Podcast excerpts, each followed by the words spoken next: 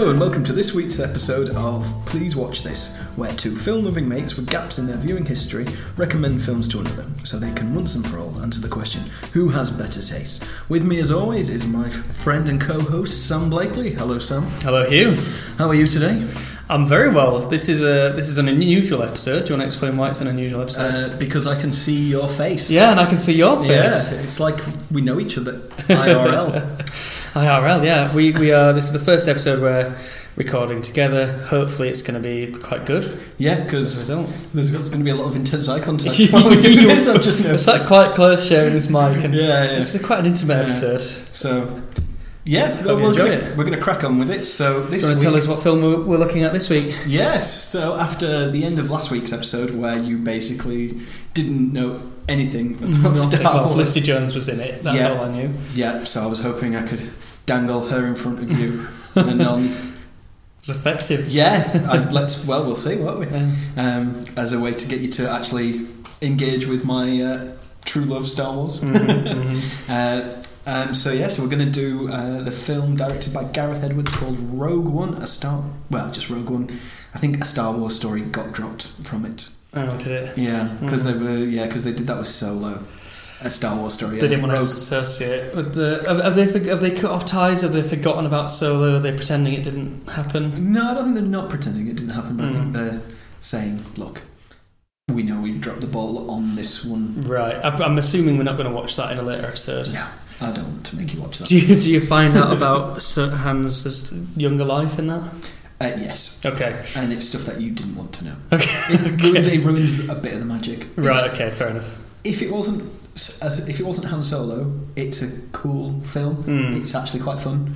If it was Indiana Jones, the Indiana Jones story. Yeah, or even if it was a bit like Rogue One, where it's new characters, right, you would enjoy it. Fair enough. So this week we are looking at a Rogue One. Hugh is a huge Star Wars fan. We've spoken in previous episodes about my distaste for Empire Strikes Back. I know very little about Star Wars going in. I've now seen one more film than I had before. Hugh, what does Rogue One mean to you? So, Rogue One to me is a film where you get a bit more of a grown-up version of Star Wars. Because for all the greatness of Star Wars, it's very much a film for kids to a point. And Rogue One is an attempt to make a war film of a Star Wars film / heist film as well. So it's like a heist / war film, isn't it? Is it equivalent to what Nolan did to Batman? It definitely comes out of that, but I think it's more that they're trying to just... It does have... Yeah, It's probably an indirect child of the gritty... kind of... It's very in vogue, isn't it? Yeah. Gratifying things. Yeah, and it might be 10 years too late. I don't think so, because it treats its audience as, look, you've seen Star Wars, you may have seen The Force Awakens the year before, here's a more grown-up version of it. From a chronological point of view of release date, do you know anything about why they released Force Awakens before this? Because this sort of makes sense to come before the new set of... The new set of sequels. It was literally just because they decided to make The Force Awakens, and then they were like, "Oh, we should do some solo standalone movies," and they were looking for ideas, and this one came after the. Is that inspired by the commercial success of Marvel? Do you think? It possibly, because there are a lot of standalone that come together. Star Wars just come together. So George Lucas sold Lucasfilm to Disney in 2012 for $4 billion. That's billion with a B. Billion with a B. I mean, was he not with a D? Was he majority owner? Did he have all of it? I mean, he essentially was the majority shareholder of all his companies that came out of the success of Star Wars. That's quite successful. Yeah, and he was basically retiring. Because he was in his mid-60s, and he was like, "I'm done with this now." I think I would do that. Mm. I mean, it's weird that there's very few creatives, filmmakers who retire. It seems like I feel like Jack Nicholson's retired now, but generally actors don't seem to retire; they just die. Or become unpopular. Yeah. He's not an actor, is he? But I think he retired. Sean Connery. famously. Oh yeah. In 2002 or 3, and he's just been living it up in the Bahamas ever since. And he hasn't been in a film since. Nothing. Good Lord. Not even a commercial or anything's tempted out. People have tried to get him out of retirement, but no. Well, I mean, that's it. The more you, I mean, Daniel Day-Lewis, for example, 3-time Best Actor winner, has retired previously. Has apparently retired now to go live in Ireland and make shoes or whatever. Yeah. Yeah. But you know, when you're sheep this time, or, you know, when you're a 50-year-old Daniel Day-Lewis and you've won all those awards and you're guaranteed this film is going to be better because he's in it. Yeah. You know, that just means somebody's going to try and offer you 30 million to be in a film, and yeah, that must be difficult to turn down. I mean, Daniel Day-Lewis is... he looks like a very nice man, but he's definitely batshit crazy. Oh, yeah. Yeah. I mean, to do a film every 5 years and spend that 5 years learning an accent, learning a trade, working this, working that, reading all the books you can. He's committed. Yeah, so the reason I like this film is... so they directed Gareth Edwards, right? Mm. So his 2 previous films before this were Godzilla 2014, which is a good film, and Monsters. Sort of homemade laptop stuff. Have you seen Monsters? I haven't. You haven't? I have. It's a really good film. Okay, yeah. And I think what they saw in Gareth Edwards when they chose him was he does scale really well. He makes things look epic. Yeah. And this one thing about this film is it brings back the epicness of Star Wars. It really... like, they use light and dark in this film so well. It's so well... the cinematography in it's amazing. Like, there's just a bit at the beginning when Krennic's ship's coming towards the planet that Galen Erso and Jyn and Leia are on, and the way that it's shot, it looks like something moving away from the camera, but it turns out it's a tracking shot of a ship moving below some rings around a planet in shadow. Yeah. And so it's stuff like that that looks amazing. Yeah, I mean, one thing, a feature that we sort of chose to do with the Princess Bride episode, but I don't think we've done with any of the others so far, is to summarise a film in one word. And if I had to do that for Empire Strikes Back, the word would be hokey. And that wouldn't apply to Rogue One, because you're right, the cinematography is different. Yeah. It's got that grittiness, but it is a sort of epic realisticness, realism that the Empire didn't really have in that way. Did you go to see Rogue One at the cinema? I did. So I think this is the first film we've discussed that I've actually seen, that any of us have seen. Did you see Get Out in the cinema? No. So I went to see this in the cinema, and it was... and it was great on this in the cinema. It was just like the end battle scene where they kind of, you know, when they come together, and there's the bit where the ship goes to take off and it hits into the Star Destroyer, and the music all changes and goes into like a minor key, and it kind of goes over the top of the sound. It becomes the major player in that scene. It's just Star Wars is nothing but bombastic and orchestral and big set pieces and so on like that. So here's a fun fact for you. Oh, go on. We'll do a fun fact because I don't really have too many facts. They'll come out in the conversation, I'm sure. So you know the bit where you see the dish for the Death Star being put in, and there's shadow again on that, and there's a Star Destroyer comes out of the shadow, but it's revealed slowly. Very slowly, yeah. It's a beautiful shot. So that is a CGI rendering of a model of a Star Destroyer, and that's why it has that real authentic quality to the look of those things, which if you go and watch The Force Awakens and all those films, they don't do that. Yeah. And they should, because it feels like you can touch it. Well, the biggest flaw from bits I've seen of the prequels is the reliance on CG for every aspect, the backgrounds, everything, some characters, and it's 2001 or whatever, it's 999 CG, so it really ages. And when you have a whole backdrop that's like that, I've mentioned Red Dwarf a couple of times on this pod before. Red Dwarf is best when it's just quite a cheap BBC kitchen that they've turned grey. Yeah. When they get to the later series, there's a Back to Earth special, the whole set is CG. Yeah. And I just find myself not caring about anything that happens because I go, that's a set, where actually when it's just like a everyday working environment, it just realism, you know, it's got realism to it. Another reason why I like this film is because it's very British. It is very British, It is very cast British and crew, But not just because of that. It's it's a British war film from the 60s, 70s and 50s. And, you know, it's The Great Escape, it's Dam Busters, it's Where Eagles Dare, you know, that American... So it's a small group of rebel types who are setting out to beat a bigger... Oh, I think Cassian? Cassian Andor, yeah. He makes I think he makes a statement, something like, make 10 men feel like 100 or something like that. Is it him or Jin who says that? I think somebody Jin. Says that. Yeah. Yeah, that idea of... I think it might be Cassian, you might be right. Yeah, it's stuff like that. That's... just makes it amazing because it's like, we know we're against the odds, but with plucky attitude. Yeah, plucky attitude, yeah. And it's, rousing speeches. Yeah. Yeah. Great set-piece battles, real stakes. Like, one thing I felt when I was in the cinema, and Stormtroopers still can't hit shit, but you actually felt like these soldiers were a threat. Like, they weren't just... cannon fodder. They turned out to be amazing cannon fodder. But when there's that battle on Scarif at the end, there's bits where that guy goes, I'll go for it, and he just gets wiped out straight away. And people get... he wants to make that big stand before he even makes a step. Funny we should mention the Stormtrooper. I was going to bring this in later, but it seemed like a good time now actually. There was a fantastic study done to find out how accurate and efficient are Stormtroopers at killing people. Right, okay. Would you like to guess some of the stats? So they did an analysis of the films. Yeah. Looked at the number of shots fired by Stormtroopers versus deaths on screen by Stormtroopers. Okay. Some people have too much time. Absolutely. What percentage of the time do you think Stormtroopers hit their target over the course of the Star Wars films? Are they counting clone troopers as... We count only Imperial Stormtroopers on the dark side, under the command of Darth Vader, Moff Tarkin, Emperor Palpatine, or Kylo Ren. They don't include clone troopers.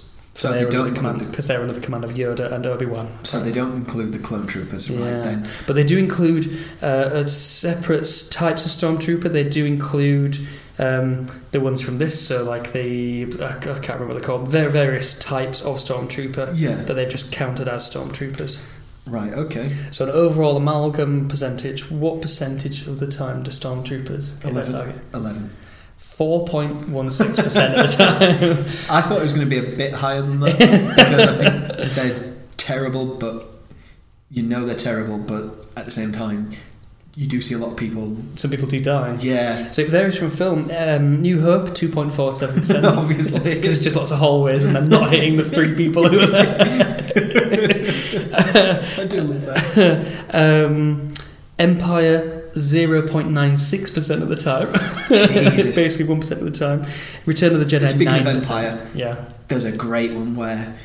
the actor, so they're in Cloud City, and Han Solo turns back and shoots at the... I think it's Princess Leia, sorry, and she's shooting back at a guy. There's like these three Stormtroopers, and one of them jumps, and the stunt guy jumps up and on his face, on his hands and knees. When you get shot, he goes and jumps down. Which reminds me of the shot in the... Do you know the one I'm on about? No, I can't picture it. Yeah, it's near the end of the film when they're trying to rescue Han before he gets shipped off by the bounty hunter. I can't picture it at all. There is a shot in Rogue One where Jin shoots the leg, just like a no-look shot at the leg. Yeah. So I thought that was an interesting choice. There's like 4 no-look shots in this film. Did you say 9% then for Jedi? Return of the Jedi, 9%. So the big three original, 4.17%. Wow. Rogue One, you have 5%. And 5% in Rogue One. There's the Death Shooters. Yeah. I think they're in black. Yeah. They've got 25%. Yeah, because they kill that guy we were just on about. And goes, I'll go for it. Force Awakens, 3.2% or 3.3%. It's just all comes together at about 4% of the time they're accurate. Yeah, just a wonderful study. I mean, them and James Bond henchmen need to go to a better school. On the subject of their disposability, are they human in a bear? The suggestion is they are. Right. You only ever see one Stormtrooper take his helmet. Is that John Boyega? No, it's Daniel Boyega. It's lesser known, isn't it? That is literally it. That's the only one you ever see. Because at the start, very very early in this film, where it's Cassian and Tivik, and there's a couple of Stormtroopers that Cassian shoots. They're just talking to them like humans. They're not like androids. Cassian and who? Sorry, Tivik. Who's the guy who shoots? Oh, is that guy called Tivik? Oh, yeah. Oh, right. This is the benefit of watching things with subtitles because it gives the characters names, even if they're never spoken. I just called him... Loser. Stumpy. Yeah. Well, no, Armley. Do we understand why did he... What's wrong with his arm? How do we know that? That's just... You're right. This is the problem with coming at it cold is... I don't know what's relevant and what's not, what's been explained and what hasn't. Oh, you think he might have been a character in another Star Wars? I thought maybe it was explained. It was he's literally... He just goes, oh, I can't climb because I'm... I better bloody shoot you. Yeah. And Cassian's like, cold-blooded. Do you feel like this film is more grey area than the others? Yeah, there's like... This is 50 Shades of Grey. Relative to the old zebra of the Empire. Yeah, definitely. So... Here's a question. What do you think the storyline of Rogue One is? What do I think the storyline... Well, the storyline is...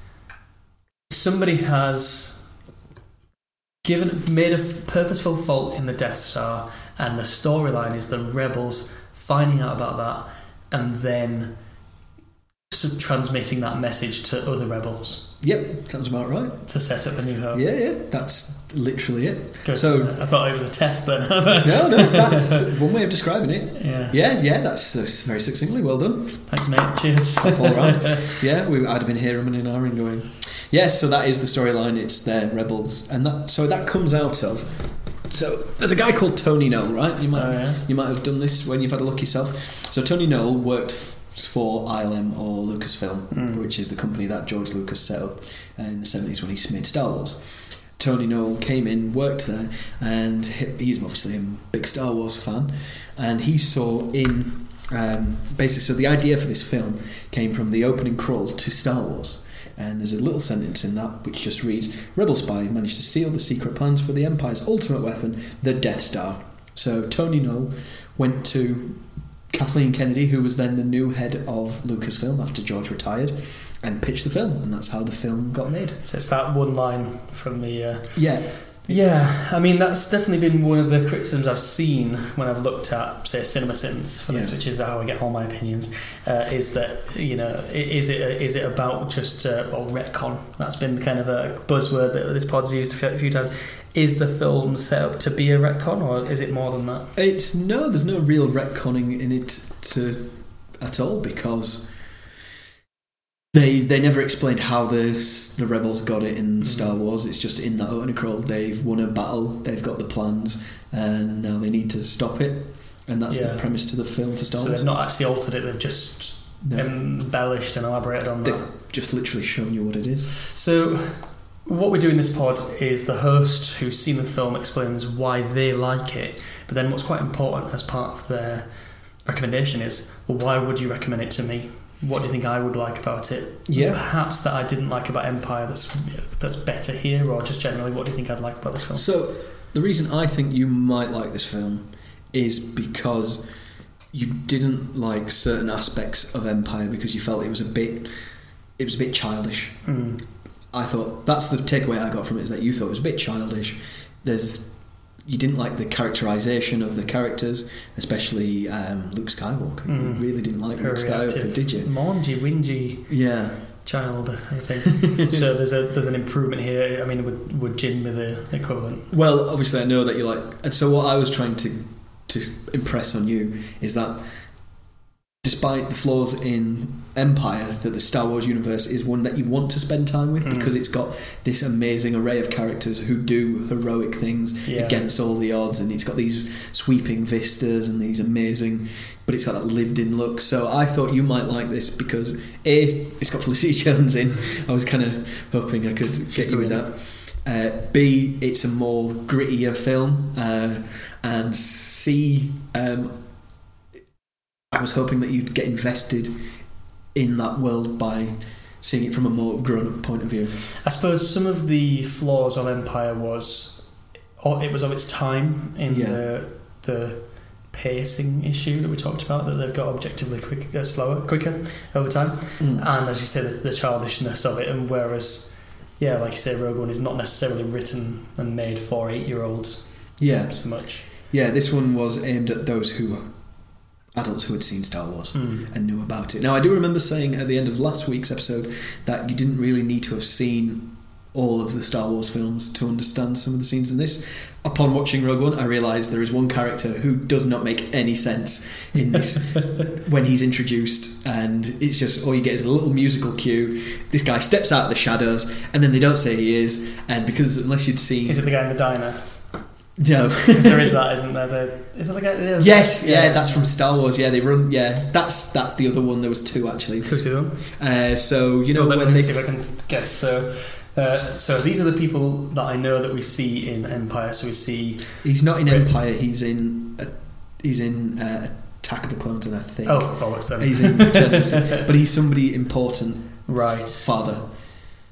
Oh, Leia's father. Yeah. Yeah, I trusted with her my life. Yeah. Yeah. Now, when he stepped out of the shadows... Immediately all I thought was, oh, that's Amy Santiago's dad from Brooklyn Nine-Nine. Yeah, or he's the guy who's it's Jimmy Smits. That's what he is, just Jimmy Smits, yeah.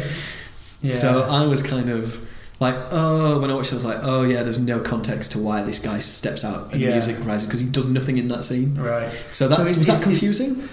Yes, it was, and then I think it was in CinemaSins that I saw. Oh, it means like, so aren't Leia and Luke siblings? Are they half siblings? They're siblings. They're twins. So is he the sort of adoptive? He's the father of Leia. Yeah. But for some reason, he gets. How are you supposed to know that? Is it the character's name? The actor? You know that because you see him in Revenge of the Sith. Right, only like 10, 15 years ago. Yeah. Okay, fair enough. And you know that his name is Bail Organa.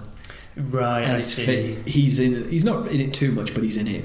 In Revenge of the Sith. There's a scene at the end where he literally texts Leia to his wife, and they're sat in an older round, and it's actually a really nice scene. Right, okay, and it's the same actor, right? Yeah. When I first saw it, I was like, I don't know what's going on here. I knew that, what's her name, Mon Mothma was talking about Obi-Wan. But then obviously to get to Obi-Wan. Many Mothans died in this information. Is what she says in Return of the Jedi. What is the moth thing? Is that a random? That's just her name. Mon Mothma was her name. I mean, but the Grand Moff Tarkin is not related. It's a title, so Grand Moff... you're asking me questions that aren't relevant here. I'm not going to lie to you. I was just like, moth and moth. I don't know. Yeah, and so... one of them, they've got somebody who looks like the actress from the original. The other one, they've yeah. So CGI. Let's get into names with this, because I've got some fun for you here with the names. I've not discussed this before, but are you aware of the random Star Wars name generators that you can get online? I'm not. So a few days ago, I went online and decided to randomly generate names for me and you. Is it based? It's just random. It's not based on information, is it? It's based on the spelling of your name. Okay. So I got. Is it anagram? No, right, okay. It's not. So I got mine as Gil Zutochi. You are you are a foolish young hero from Osarian. We see. So there you go. So Gil Gil Zutochi Zutochi. Yep. Okay, that's how you're pronouncing that. Would you like to know what your name was? I'd love to. So you are John Yoko Ollie. What? So I am the love child of John Lennon and Yoko Ono. Okay. And an Ollie from a skateboard. That's the only way. You are a slave from Sirianan. What's Sirianan? Don't know. Just I've never heard of those planets. One of the novels, do you think? Who cares? Or is it, I love Star Wars, but there are a lot of planets. Yeah. Is it that you've just missed those planets? No, I've never heard of them. They're not in any of the three. They're not in any of the 10, the 9, or 10 of any of the major theatrical release films. Right. If they are, then they're not mentioned by name. So I think the reasons maybe you wouldn't like this is, if I'm being honest, there is a bit of pacing issues at the beginning of the film. They jump to a lot of different planets quite quickly. The bit with Bodhi and Saw Gerrera and Bor Gullet, if you want to talk about Bor Gullet. Talk about Bor Gullet. I don't know why that's in there. They try to make Saw Gerrera this like outland sort of like this extremist within the rebellion, but he doesn't do anything other than. Yeah, well, he doesn't do anything on screen other than have a relationship with Jin in the cave. Now, that bit's good, in my opinion, where he's like, are you here to kill me, Jin? Because he's so paranoid at that point, which I liked. But it's one of those things of where it's they say, don't show him being this crazy terrorist. Also, his house where he lives is the most obvious place on the planet. Where's the big terrace? Well, we're a big desert, and there's clearly lots of activity going on there. Should we check our tax records and see kind of what business? Well, there's nothing there, is there? The people who go there seem to be carrying weapons. They are willing to tax in Star Wars. Yeah. Well, I suppose the Bor Gullet maybe is a way of showing, not telling, his paranoia. Yeah, it doesn't link up in the rest of the movie because the pilot is fine, except for one scene. And if they said, oh, they could have fixed it easily, because Bor Gullet will see into your mind, and if he thinks you are lying, you will be left going with madness. If not, then you will be fine. Or just even saying, it's simple, you'll lose your mind for a bit. Yeah. Deciding that qualifier of, yeah, you'll lose it for a bit. But that wasn't the... yeah, I mean, he could have said, oh, well, actually... if you're lying, you'll lose your mind. Or even, it could be a threat from him saying, well, actually, no, it doesn't do this to you, but if you think that's happening in this moment, you are deaf, you might tell me the truth. Do you see what I'm saying? I quite like the temporary mind loss. Yeah, it would have been good if... it just didn't make sense. It was a bit daft. It's a scene you could have had... you could have cut that scene, and you could have just been like, well, they tortured him. You might do the work there. I mean, I think it works, the idea that he's so paranoid, he's got and trapped and somehow trained this slimy Jabba the Hutt small thing. Yeah, tentacle porn thing. Are there any vestigial... good word, that vestigial. It is a good word. Are there any problems that remain from Empire and the original trilogy that I brought up that you think still exist? So, by you asking me that question, you think there is problems like that? I would imagine. It's hard, when you love something so much, it's hard to take a step away from it and notice what somebody who isn't into something would say is a critique, because I would critique it for its plot holes to other films that are very minor that you don't notice when you're watching. That wouldn't be a problem in that. Yeah. I think, to be honest, the more you love something, the less it will, because if you're actually quite insecure about your love of something or whatever, then you are actually more defensive about it, because you do see those problems, but because you genuinely love it, maybe you don't as much. I suppose this film, I like it as well because it could have been awful, because it was the first non-like trilogy, like Skywalker related film, and it could have been absolute dog shit, quite frankly, and it could have ruined another piece of Star Wars for me. But again, it's almost taking on some of that Marvel quality of, let's take a risk, we'll take a director that's done very few things, that's worked maybe in a completely different genre, and we'll do something with it, we'll be risky with it. And I think that's what Marvel have done so well in getting people like James Gunn, let's say. I've just risk free. Yeah, I've just realised something. I was calling the guy who pitched it to Kathleen Kennedy this whole time Tony Noel. He's not called Tony Noel, so apology to Tony. He's called John Noel. John Noel? Yeah. Of John Noel, I think that's Russell Brand's agent, John Noel. That's entirely cool. It seems unlikely. Yeah, he's an American. I think he still works at Lucasfilm. So John Noel, just John, so you know. And Tony John. It's his fault for having a name like John. Yeah, John. What was he expecting?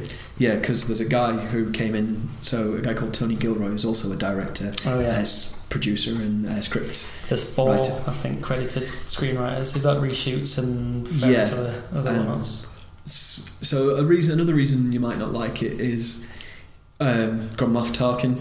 So let's start talking about Tarkin. Let's have some Tarkin talk. What level should we talk about it on as a film goer? Just the effect? On an ethical level, perhaps? Both. What sort of contract do you have to sign whereby you die in 1994 and then 13 years later you're in a film? I mean, this is like the sort of thing that would happen when you sign your face 13, isn't it? Like, isn't it 8? Oh God! Later. Oh my God! Time is boxed up, isn't it? Yeah. So that's 8. Yeah, 8. So 23 years. So there's children who have grown up since he's been dead. Since he died. Yeah. But when you sign up to FaceApp, they get your rights in perpetuity. I mean, is that what contracts are now like for Disney? It must be. Because I can understand Leia. I mean... spoilers, by the way. Yeah. I should have said that right at the start. Yeah. I can understand Leia, because I think she may have even still been alive when they were working on it. She died in 2016. But I think hers is almost worse than Tarkin's, because hers is really bad. Her face looks a little too wide. Genuinely, if you... I'm still talking ethically. Oh, ethically. So she was alive when it was recorded, and she literally died about 2 before it released. Yeah, apparently the estate of Peter Cushing's family. Yeah, fair enough. I'm sure they were into it, but... I mean, if you get people who are very enthusiastic... I can understand to a point why they did it. It was a bold choice. It bloody was. It failed ultimately. It was an inconsistent choice as well, because sometimes you have actual footage from the original, sometimes you have other actors who look like, sometimes you have... What I don't get is, if they were doing that with Tarkin, why didn't they do it with Mon Mothma? Yeah. Because in the... between...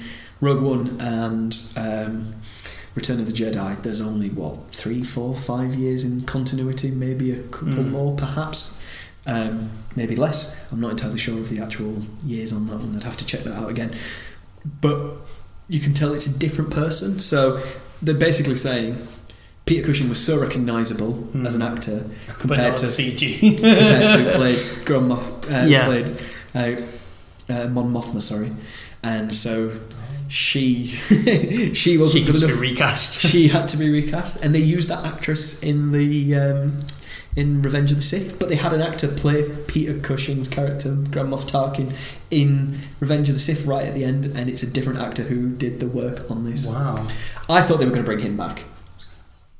So, did it take you out of that scene when you first got the reveal of? It did. CGI. It did. I struggled to deal with his confrontation with Krennic because I was just thinking. I was just assessing how good the job was. Yeah, yeah. And whether or not it was needed. I was thinking about the ethics of it. I was thinking about, who gets to decide this and where does this take film? Oh, we're now at another scene. It definitely did a bit. I remember when I saw it in the cinema, I definitely made a conscious effort to concentrate on the plot and what the dialogue he was saying because I knew it was kind of coming. Did you know beforehand? Yeah, I knew beforehand that he'd been CGI'd in, and it was this big thing that they were doing. In terms of, so I was trying to concentrate on the plot. I didn't think they'd use him as much as they did, which, as you mentioned previously, it's a bold choice. Yeah, I think it fails. I think that doesn't help the case of this film. But if you take the CGI faces out of it, like Princess Leia and Tarkin, I'm going to say that you did like this film, but you didn't love it.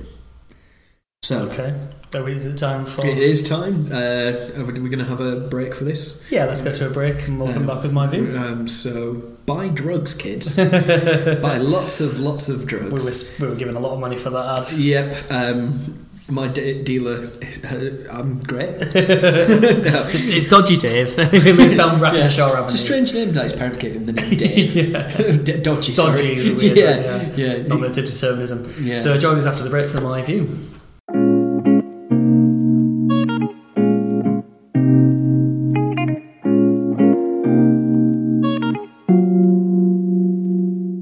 Okay, my view.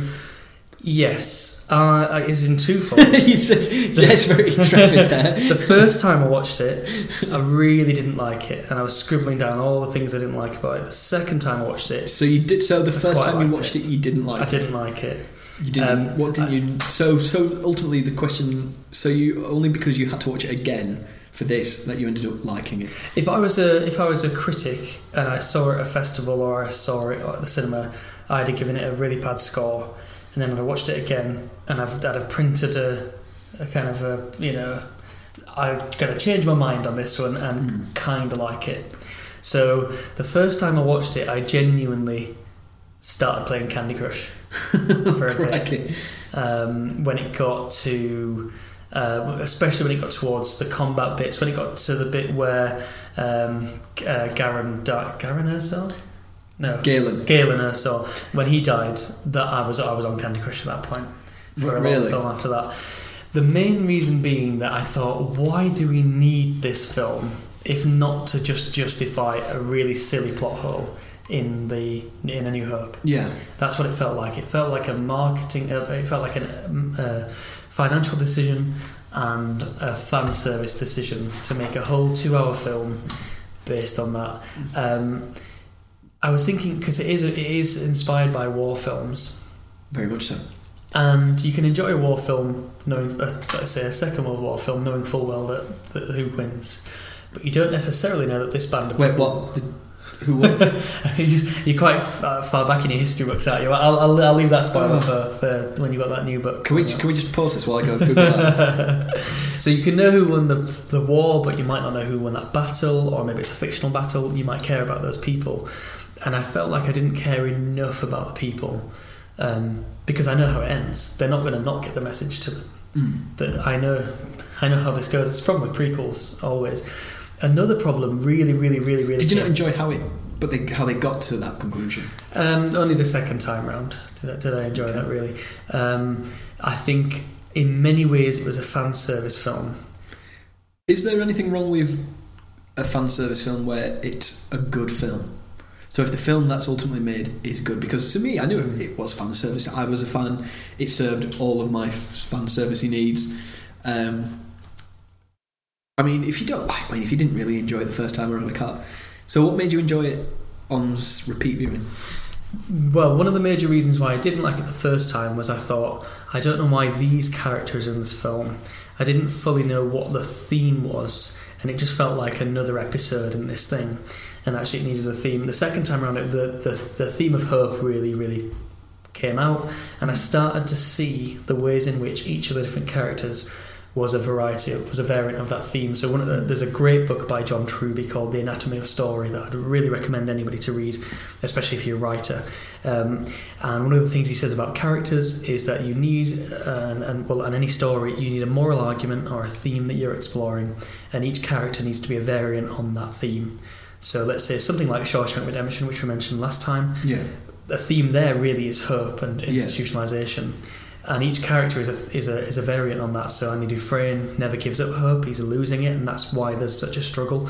Red's character is almost losing it, and Brooks has lost it, and so on and so on. I didn't really understand why these characters were in this film. Yeah, and it was only in the second viewing that I really started to see that. And so Jin's character kind of went from having no hope to gaining hope and having investment in that in the cause and so on.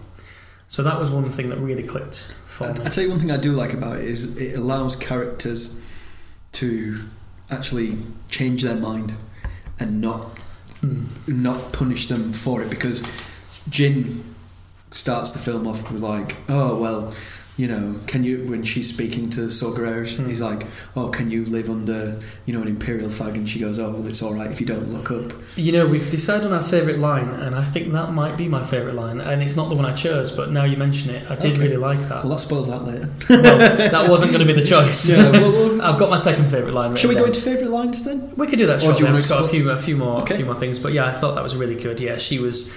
There's a great line in 1984, which I've today realised Hugh hasn't read, despite being a history buff. Doesn't have to be a history... You can't read and watch everything. I will read it eventually. Unless I get hit by a bus tomorrow, I'm 31. It's not going anywhere. This is a risk I'm not willing to take, so I'll lend you that book.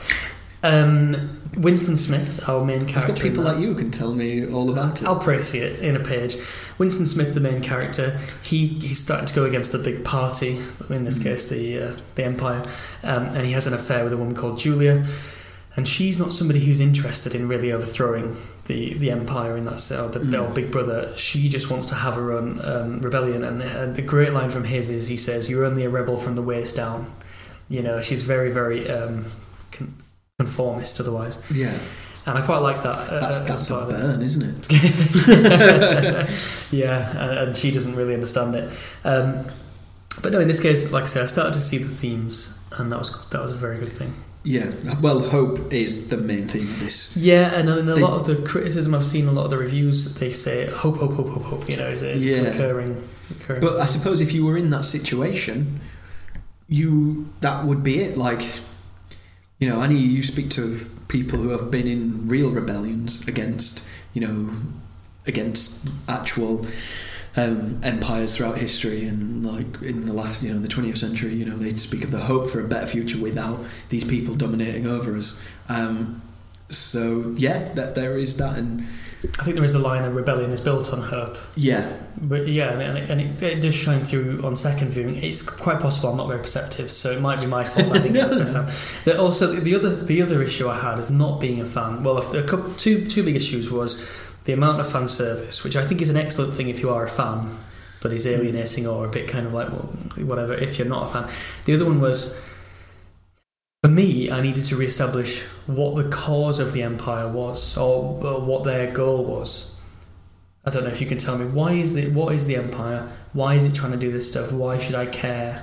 The Empire just wants to have their fascists, their space fascists, and fascists just want to have control over people's lives and order over society. So they do horrific and unjustifiable things to have.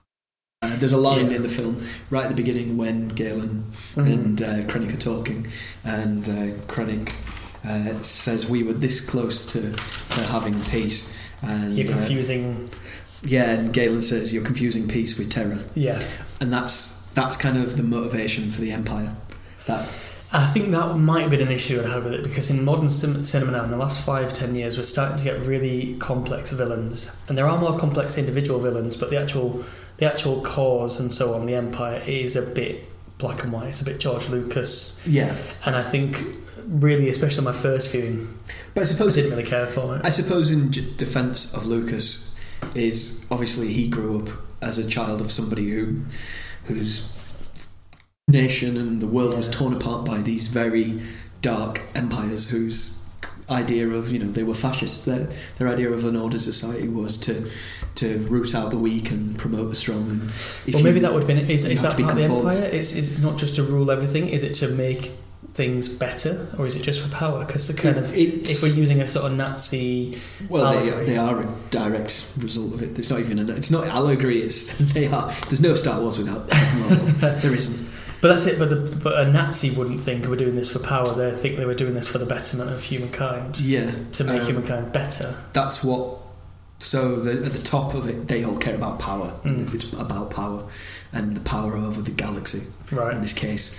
Obviously, they use political tricks to make it out that the galaxy's better for people by having this powerful entity. As long as you're part of it. Yeah, and as long as you conform to it. Because I can see somebody like Krennic's motivation, because he's thinking, well, I can get quite high up in this thing and be very powerful and have a great life myself. Here's a great question for you. Mm. So I would frame this story as, what if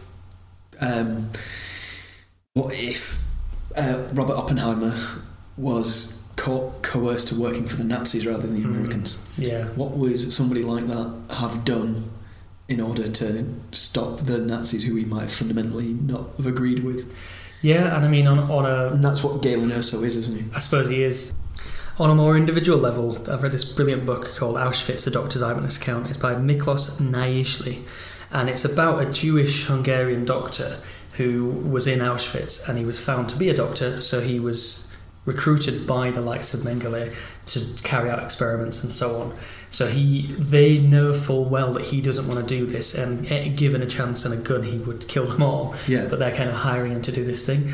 And it's quite tricky. You get this sense that there's a background between Krennic and Galen. Yeah. And that maybe they did agree at one point. Yeah, there's an allusion to it, isn't it? Yeah. Or that at some point, it's that whole problem that scientists had at the end of the 19th and in the 20th century is, I've got a thing that I can do, but should I do it? It's that moral and ethical kind of dilemma that lots of them struggled with. Like Einstein famously didn't want anything to do with the Manhattan Project. They probably would have asked him and got him involved if he was wanting to do it. But Oppenheimer did do something. He went for it. There's a brilliant scientist called Richard Feynman. Yeah, Feynman's the same. And he wrote brilliantly about it in his sort of autobiography, Surely You're Joking, Mr. Feynman, which is, I'd really recommend to anybody.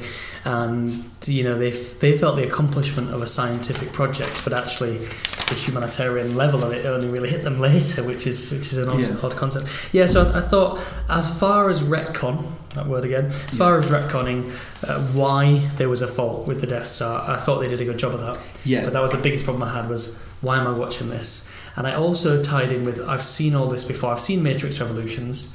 I've seen Daredevil, so I can see the blind man being quite good with a stick. Yeah. I've seen that, which kind of irked me a bit, because I thought, he's a good character and it's quite cool, but so he's blind, but he can sort of see a bit because of the Force and because of his belief. but he's still at a distinct disadvantage to somebody who can see. Yeah, there is a very funny bit where when he gets to the console, he goes and puts his hands like he's been dodging. Yeah, but he can dodge bullets and, or laser bolts, and he can, you know, beat people up in an instant. Yeah, I think with that you've just got to go, it's the Force. Yeah, it's the Force, and I did quite like that as a mantra. I am the Force, and the Force is with me. Yeah, I'm one with the Force. The Force is with me. I'm one with the Force. The Force is with me. And he keeps repeating that. And there's a great bit where they're in the cell, and they're basically going, "Why is he doing that?" And he says, "Oh," and he's praying. Yeah. He's worried. He's annoyed. He's worried because he believes it. Yeah, he's praying for the door to open. On that, I mean, the door controls. Just don't look. It really took me out at the moment. I thought, oh, fuck yeah. There was a sequel to. Do you remember Short Circuit? Johnny Five, I'm Alive. I have seen it when I was a child. I think there was a sequel to it, and I think he starts to bleed oil. He's sort of been shot or something. Oh, right, yeah. And the guy goes to stitch up the wound, and he rips his sleeve off his shirt to do so. But it's clearly made so that the sleeve comes off very easily, and he just goes and he just pulls it very slightly and it comes off, and it just took me completely out of the film, and I thought, I think you're supposed to think that Cassian Andor's character's this amazing, like he's choosing to be in that cell at that moment rather than... Are you? No. It's just plot convenience. Yeah, exactly. I need to escape now, therefore. And shortly after that, we need to talk about, this is a recurring theme in this film, people do things for the benefit of the plot and then they die. They press a button and they die. Yeah. Saw Gerrera, I still don't quite understand how they can justify. I'm done running. You don't have to die right now. We are leaving right now. No, I'm done running. I've served my convenience this plot. I've clearly got asthma.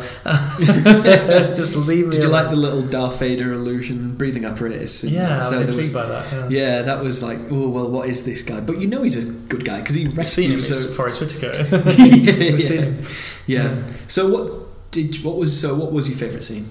Because you said you did like some of this film. I did like it. I grew to like it a lot. When I stopped playing Candy Crush, when I watched it the second time and I properly focused, I did. So is this more to do with you on the first viewing and your lack of ability to concentrate? It didn't grab me, and I was annoyed by it. And then everything after just sounded like bangy, shooty, blah blah blah stuff that I'd always seen. So I liked it more the second time around.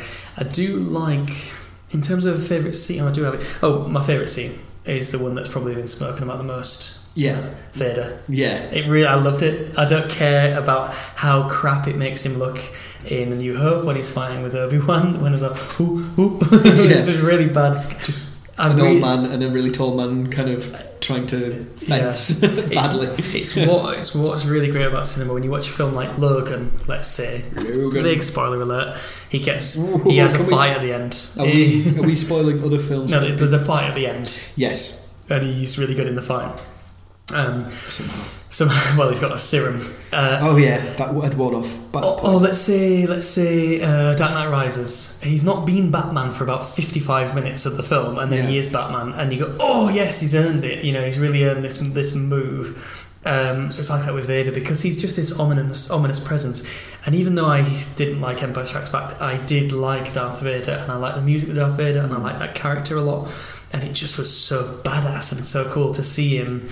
Because he's so scary to everybody, and you think, well, obviously he can choke you with his mind, but it's weird that he's so feared in the galaxy. And then you see something like that, and you go, "Oh, that's actually fantastic."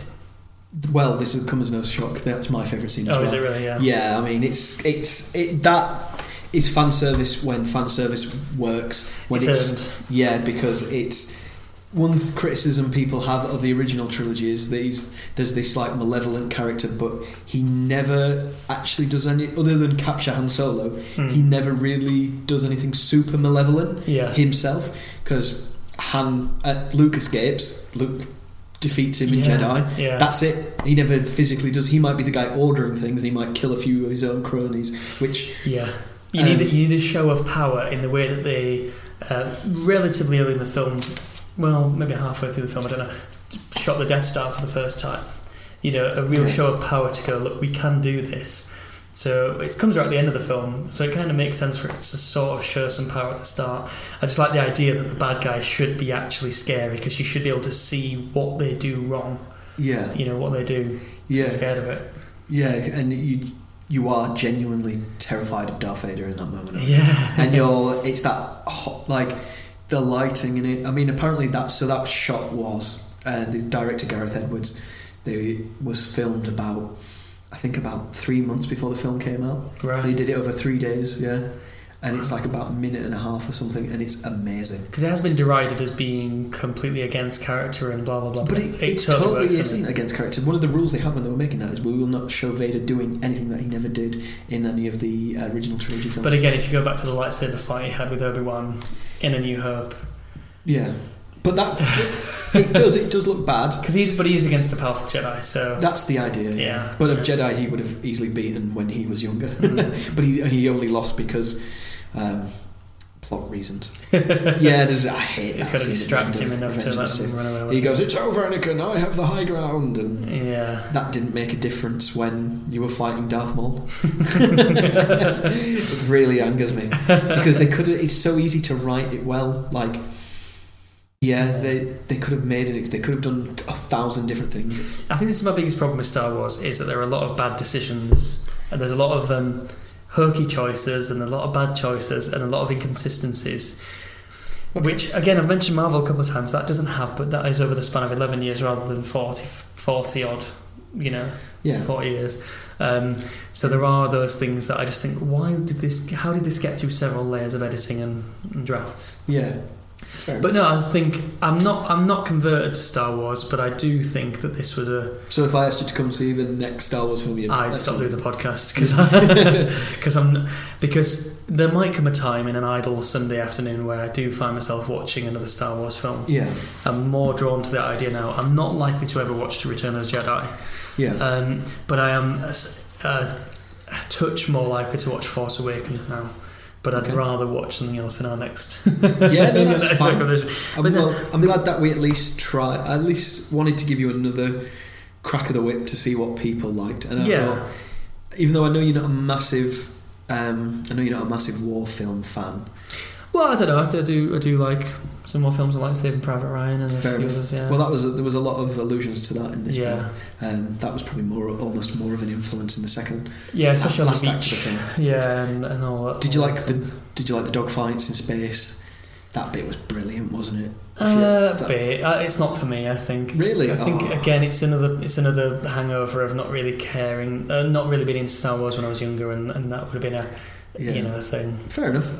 For me, those scenes, that final act of the film is brilliant. There is a bit too much of we've got to get a thing to a thing and then to another thing. That thing's not working. Let's get another thing. Yeah, another thing. But I think it worked. I mean, one problem I had was that I wrote down in the first viewing was that it wasn't clear. It wasn't like each character was fulfilling an arc when they sacrificed themselves. They were just sacrificing themselves. Yeah.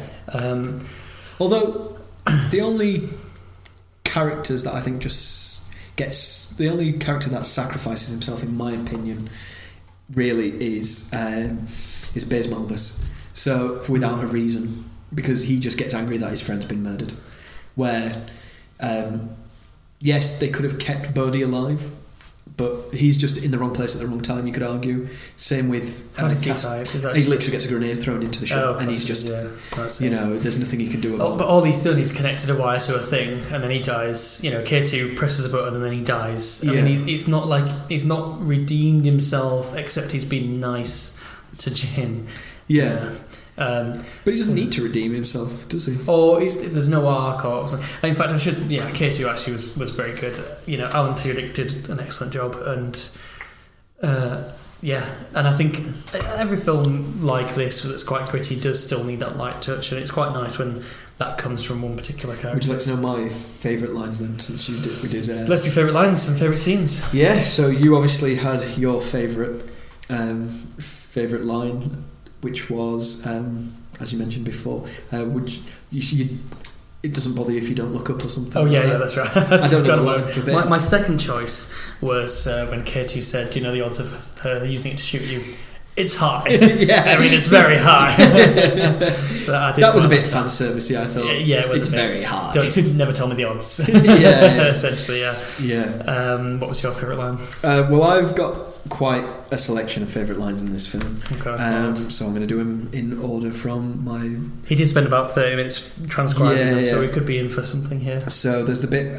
So Bodhi says, "This shuttle should be equipped with an access code that allows us through," and K2SO just says, "Assuming the Empire has logged it as overdue." Jyn then says, "And if they haven't," Bodhi says, "then they shut the gate and we are all annihilated in the cold, dark vacuum of space." And K2 says, Not me. I can survive in space. That's real. Yeah, that humour is brilliant. Like, why? Yeah, he's like almost... He's so funny in that film. He's like the first act of the invention of lying, because the people in that universe can't lie. Yeah. And they also say everything that comes to mind, and that's kind of what they've given K2 there. Yeah, he is pretty much always says what he's thinking. Mm-hmm. We mentioned the other one earlier, Galen Erso, "You're confusing peace with terror." Yeah, I think that's a great line. Krennic almost concedes that point.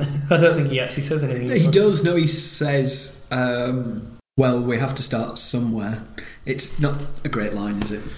I feel like he's not conceding it, but he's not given a convincing argument against it. No, he's not.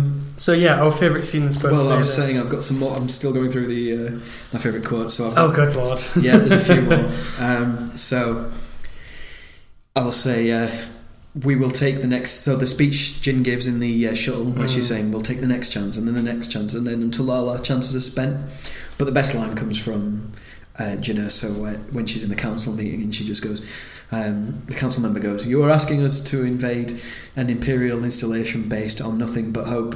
And Jyn just snaps back and goes, "Our rebellion's not built on hope." Yeah. And as much as you could... You know, again, hope is the central theme, but that... She's correct, isn't she? Yeah, absolutely, yeah. Yeah, yeah. I mean, debate that they're having in the building. Each character says something, and nobody talks over anybody. Yeah. Like, what about this? What about that? What about that? It's 6 people, and then somebody just in the crowd, even the subtitles, says something like "random rebel." What is she proposing? Yeah, I remember that. Just let the girl speak. And it was just... It was like something from The Simpsons, you know. What are they just called? Let the girl speak. The two old Muppets in the Muppets. Yeah, exactly. Yeah, Statler and Waldorf, yeah. But they're just from random... And it's kind of like, we want all these views to be given, but we're not going to do it in a realistic way. We're just going to have different people saying each of these different views, and it just blew my mind. Did you not like that bit then? No, it was ridiculous. I mean, it was efficient. It's which is damning with fair praise. It is a little bit. I've got a couple of facts this week, but no good facts. Give it some. So some of the lenses they used on this film are 40 years old from the original. Probably not now. Oh, what's the point? No, but to establish some of the cinematography, they used old lenses to get those really wide shots, but they're notoriously hard to focus on. Right. So it gives it that real cinematic vista quality that I mentioned earlier. Cool. So it's literally about 40 years old, which is when the first one was being shot. Yeah. Yeah. So whether they're from the original, it suggested they weren't. In fact, when I read it. What's the other facts that I have? Let's have a look here. I was going to say Peter Cushing was dead 18 years when this was made, but we mentioned that. It's more than that, though, wasn't it? It was 20 odd years. No, it was 94. Yeah, so if he died in 94, this came out in 2016. So yeah, more than 20 years. Yeah, sorry, I thought 18. We both made that same mistake, isn't that right? Yeah, so 22 years he was dead. Yeah. So they'd have a job and have finished uni as well. If, that's crazy. Top nothing. What other facts do I have? So we need to get into this as well. So I mentioned Tony Gilroy before, and you were on about the writers. Yeah. This project had some difficulties. The first cut of it, they didn't really like it, the studio, and basically Tony Gilroy was hired to come in and reshoot a lot of it. There's estimates of up to 40% of the budget of the film was reshot. Good Lord. That's too high a number for the time they had, and to Gareth Edwards' credit, he was like, yeah, the first cut wasn't as good as it should be. I would love to see the first cut of that film. One thing they did do on this film, which was really cool, was they did a thing called Indie Hour for the crew. So Gareth said, for an hour a day, you get to just do strikingly good shots, whatever you want. It doesn't matter the context, just make something that looks good. And the only one they ended up using was when Jin's in the pilot, you know, like the guy, you know, the people who guide planes and, you know, I don't know what the air traffic control person, the semaphore, the people. Yeah, when she's dressed like that and she goes in the tunnel and it all lights up. That was the one shot they used. But that was only used in the trailer, wasn't it? No, it was used in the film. There is stuff, yes. So there was. I've seen something about what was in the trailer and what was in the final film. There was a lot missing. Yeah. So again, this is becoming a common trend. Sometimes there's things like Avengers: Infinity War had that shot where they were all running at the camera, and that never happened. Yeah. Marvel are a bit different, as in they'll put people in, take things out on purpose. To stop spoilers. But in this, what happened was they got a load of footage. And the marketing department just took a load of shots that didn't make it into the final cut of the film. And there's a few scenes where there's one scene where when she gets taken to Yavin 4 by the rebels, and there's a line where she goes, "Oh," he reads out like all the things that she's done. Oh, and what she says, "I'm a rebel, I'm rebelling." Yeah. I rebel, and yeah. I think that should have made the final cut because in that scene she's a bit morose and doesn't really answer them. Apparently, the way they filmed it was, they would do it with different tones, so we'd right, do it this way, do it that way, and do it this way, and do it, you know. That's a bit Joss Whedon in 1997, that it's like a sort of snarky 17-year-old American teenage girl. Yeah, it is, but I think it's her going, well, you have no authority over me, so this is what I genuinely think. And I would have preferred to have kept that in. Apparently there's a bit where a TIE fighter flies up to the platform. When she's on the antenna. Yeah, trying to realign it.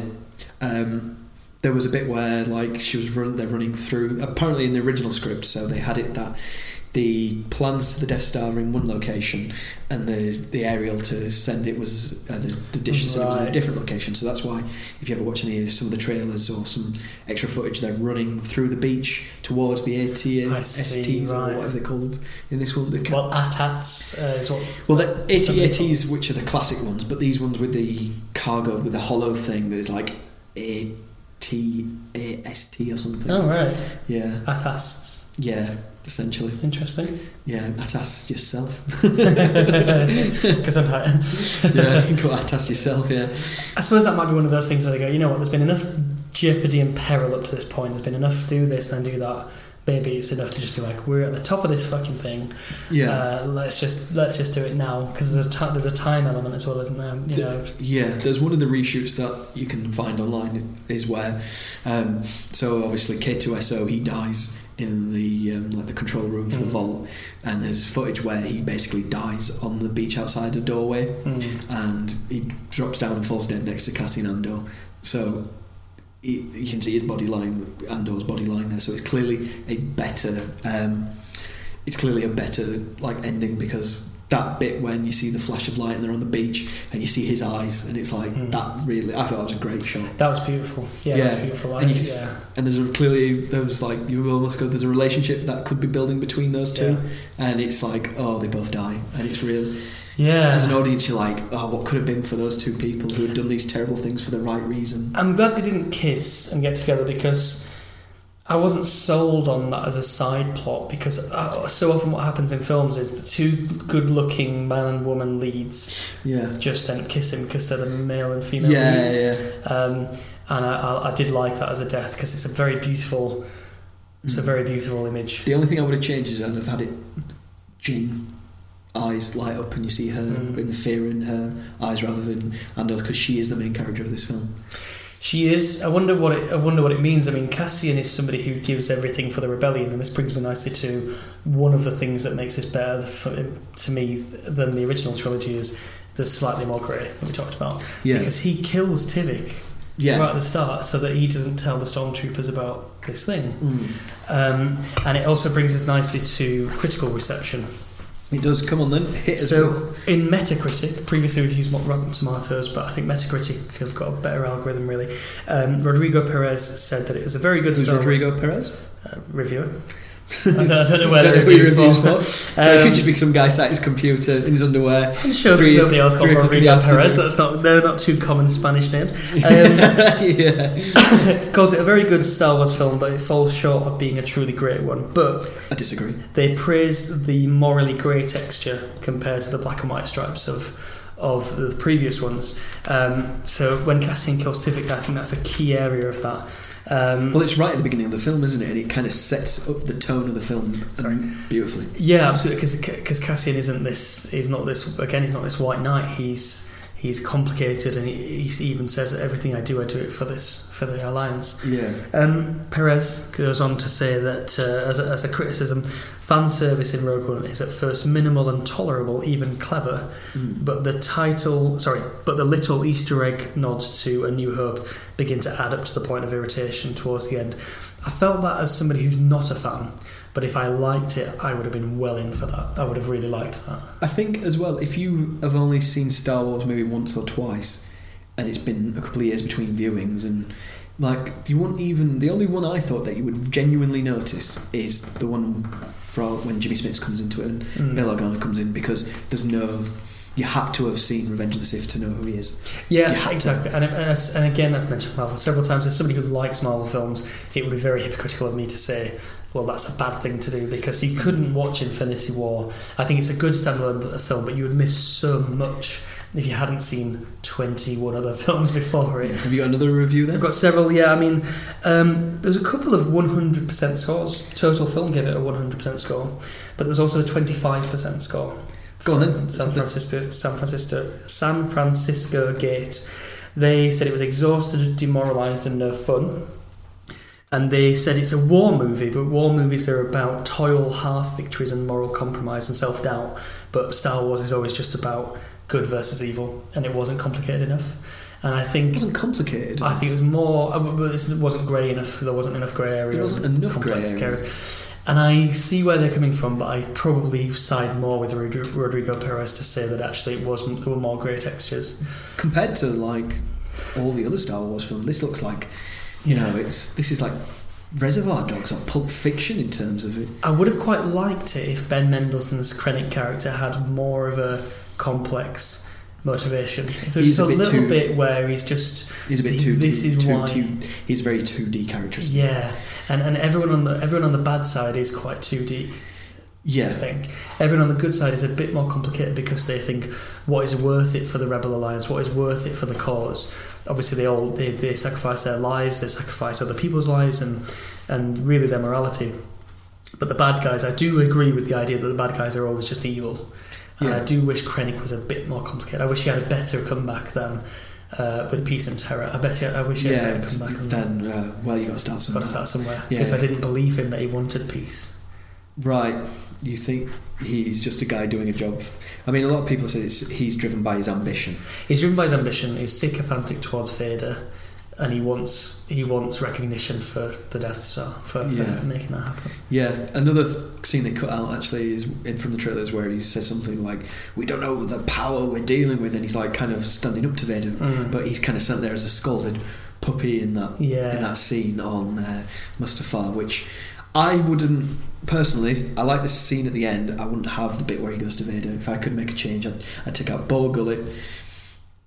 I would keep Grand Moff Tarkin because you can't not have this film without him. But I think, would you recast?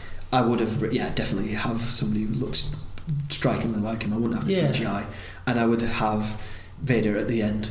Would you have Guy Henry just play him with makeup on? Yeah, I think the voice. I think one thing that's really good about this is the voice sounds just like. That's true. Weirdly enough, I saw the face was completely CGI. It didn't occur to me, in some ways, that the voice wasn't his. Yeah. Which is testament to how good that was. And I think if you would put Cushing's voice inside the other actors... Guy Henry, I think? Guy Henry. If you put the voice of Tarkin inside Guy Henry's mouth, it would have looked... It would have sounded very weird, where I think they should have just recast it like they did with Mon Mothma.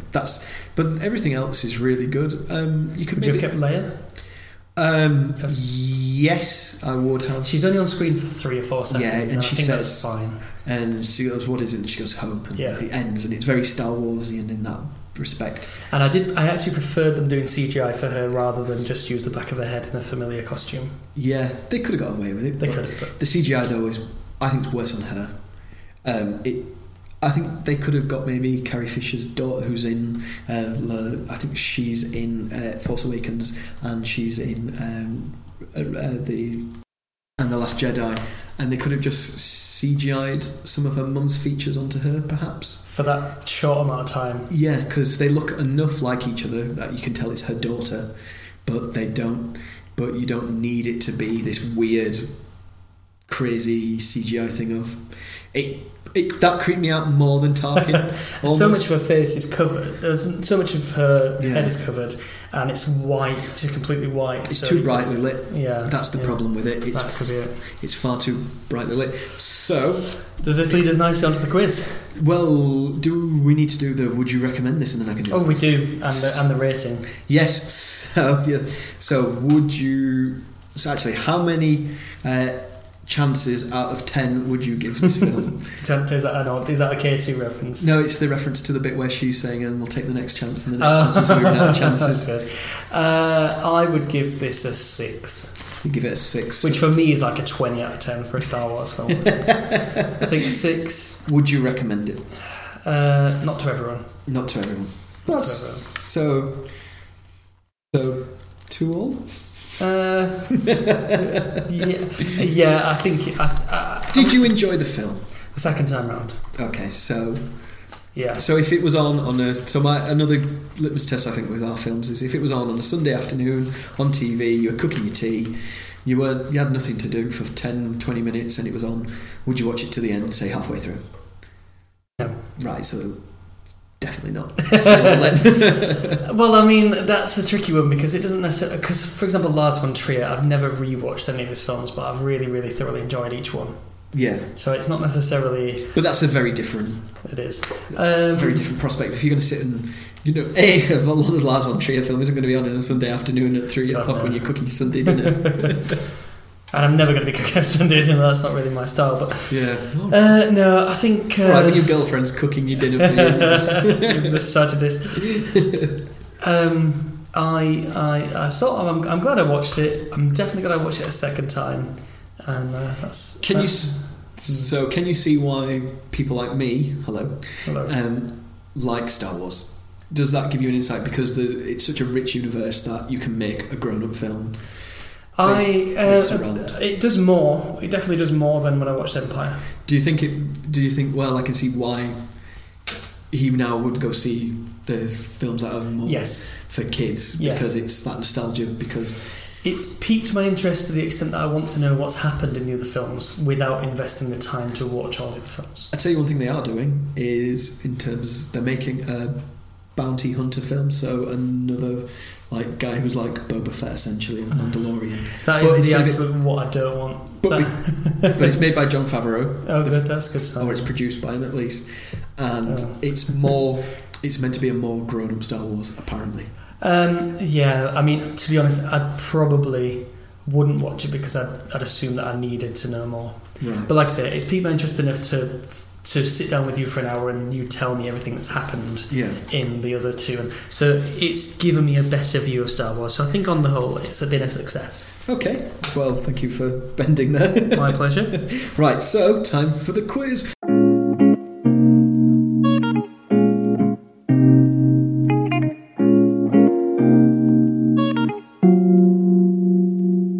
Question 1. Ooh. Is for no money at all. Still have my 3 lives though. Yes. My phone friend. That's one of them. So, this one's a hard one. This is the hardest one of the lot. God. Question 1. Can you put this question 4 or 5? No, put question 1. And there's only 1 mark available. Which planets do they go into in this movie that are mentioned on screen? Jeddah. In chronology, no, Jeddah. That's 2. Yep, Jeddah. Some at 4 begins with a Y, I think. What's that called? I don't know. I've written them down. If that... Yeah, you've written them down. So I've earned it, right? Okay, yeah, this is an open book question. The Ring of Catherine. Actually, no, this isn't an open book. Put the clothes there. Yeah. Trading Outpost. You've essentially Googled this and wrote it down. Wabani. Yep. So yeah, all I remembered was Jeddah. So all you remembered was Jeddah. So they were in order. That was shown on screen. I don't think the first planet's actually mentioned. Is it on the screen? Well, it could be. Is it Ring of Catherine trading? No, that's you know the shot when he comes down. Yeah, you're right. I don't think it was mentioned. Yeah, I don't think it is. It just cuts. It just lands. It just cuts to it, doesn't it? And then it cuts to the ship coming in. They'll tell us. Yeah. So Rings of Catherine. Got Barney. Yavin 4. Jeddah. I said 4. Begins with a V or something. You were 50% of the way there. Edu and Scarif. I should have got Edu and Scarif. Yeah, I mean, literally 3 of them are within like the first 5 minutes. It was too much. I thought, I'm going to stop writing these down. I remember sitting in the cinema and going, oh, I'll try to remember that. And literally they're on the Barney for it's like not going to happen. A minute. Yeah, time. Exactly. Yeah. Or 2 minutes. I think you just immediately picked it from there, isn't it? Yeah. That's the hardest question. See if you can remember this. Who pitched the film to Kathleen Kennedy? John Knowles. Yep, not Tony. Tony Gilroy wrote part of it and did the reshoots. Yeah, well, so you've got 1 mark. Again, it just helps me because that's who represented Russell Brand. What order of monks do Chirrut, Inwe and Baze Malbus belong to? Jeebus Christ! They do mention it in the film. You're right. I'm struggling. Financially, morally, spiritually, in every possible sense. Okay. Can you give me the first letter? G. I'm not going through all of them and spelling it out for you. Yeah, go on. So they were the Guardians of the Wheels. Oh, yeah. I wouldn't have got that, but I recognise it. Yeah, fair enough. That's a proper Star Warsian question. It really is. Yeah, because the Wheels... Sorry, guys. I know you knew it. For those who don't know it, get good. Why are you listening to this if you're not a nerd? Nerd! Okay, question 4. What is the composer's name for this film? So it wasn't John Williams. It was John Williams. No. I remember seeing it in a review. It was almost John Williams, but not as good. I can't remember. So the review. So the guy who did the music. He was frantically looking at his phone. No, I didn't even write it down so you could see it. And I don't want to miss because his name's Italian. And I don't want to mispronounce it. Yeah, I remember it not being a white British name, so I immediately scrubbed it from my memory. Well, that says more about you than it does anyone else. That's arguable. It is Michael Giacchino, and he's a famous film composer. I'm glad you knew that. He's done. Is it IMDb? Yeah. No, I know who he is. I just didn't want to make sure I pronounced it correctly because I'm bad at pronouncing foreign names. I don't want to embarrass myself. So he's did the work for Star Trek, War for the Planet of the Apes, Ratatouille, Inside Out, Avengers. Sorry, it's in Star Wars, Star Trek, War for the Planet, Ratatouille. It was just quite incongruous. Yeah, no, this is off. So he's accomplished. Yeah, yeah. It's good. What did you think of the music soundscape in this film? It was good, yeah. It wasn't as iconic, but I liked it. No, and it had a couple of notes and motifs. And I don't know what I'm talking about, but it had some similarity with the original. Yeah, I think there was very much an impression that they weren't going to use all the cues and notes from the original Star Wars. It wasn't as constantly discordant as Empire. Yeah. Okay, so question 5. 5, good lord. What does Donnie Yen say to the Stormtrooper when he is holding onto him and fighting with him? Oh, what? What funny line does he say as he's fighting with them? Donnie Yen's Chirrut. Yeah. When he's fighting the Stormtrooper. Yeah. Oh, I've got what they're putting a sack on his head. No, that's another good one because he's not a Stormtrooper. Okay, he does something to his foot, and he says something. Can you remember the line he says? He stabs his cane onto his foot or his stick. Oh yeah, of course. No, I can't remember what he said. He said, "Is that your foot?" It's a really funny line. But the bit, and the other one is good, where he goes, "Are you kidding me? I'm blind." Yeah. Donnie Yen's great. I did like it in this. Yeah, I thought it was very enjoyable. So that was Rogue One. Highly successful quiz there. Yeah, Rogue One. I was eventually glad that I saw it. Yeah. And thanks for introducing me to Planet Society there. Yeah, I was heretofore not a part of. What are we going to watch next week? So next week we are going to watch Circle. Circle, not The Circle with Tom Hanks and Emma Watson. Circle, low budget thriller, high concept, 85 minutes. I've just told you some stuff. What do you know about it already? Just the stuff you've literally just said there. Yeah. I've no idea. I'd never heard of it. I don't know who's in it. I don't know even what country it was produced in. Perfect. I mean, yeah, is it just 85 minutes of just a circle on the screen? And that's it's all pretty experimental. Yeah. Right, okay. So it's concentric circles. No, I'm not going to tell you anything. If you've got Netflix, listener, you can watch it yourself, especially in the UK. I don't know if those territories have it on Netflix, but one listener can watch it. Absolutely. I'm going to try to make more of an effort to make our films available on streaming services, because so far we've spent a lot on DVDs.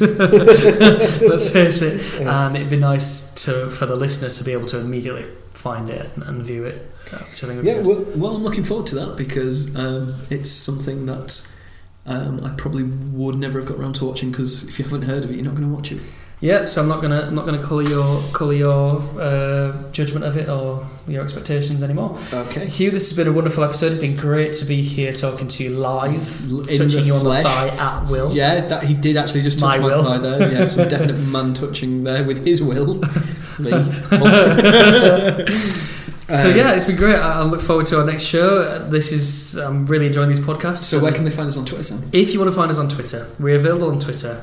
You can find us at PleaseWatchPod. Where can they email us, Hugh Dempsey? Well, they can email us at pleasewatchthis.pod@gmail.com, and you can tell us all about what you think of Star Wars, Get Out, Princess Bride, Raiders of the Lost Ark, and Empire Strikes Back, or any other episode later on. So we love you all. You're fantastic. He loves you all. You are the wind beneath our wings. We'll see you all next time. Take care. Bye. Bye. Bye.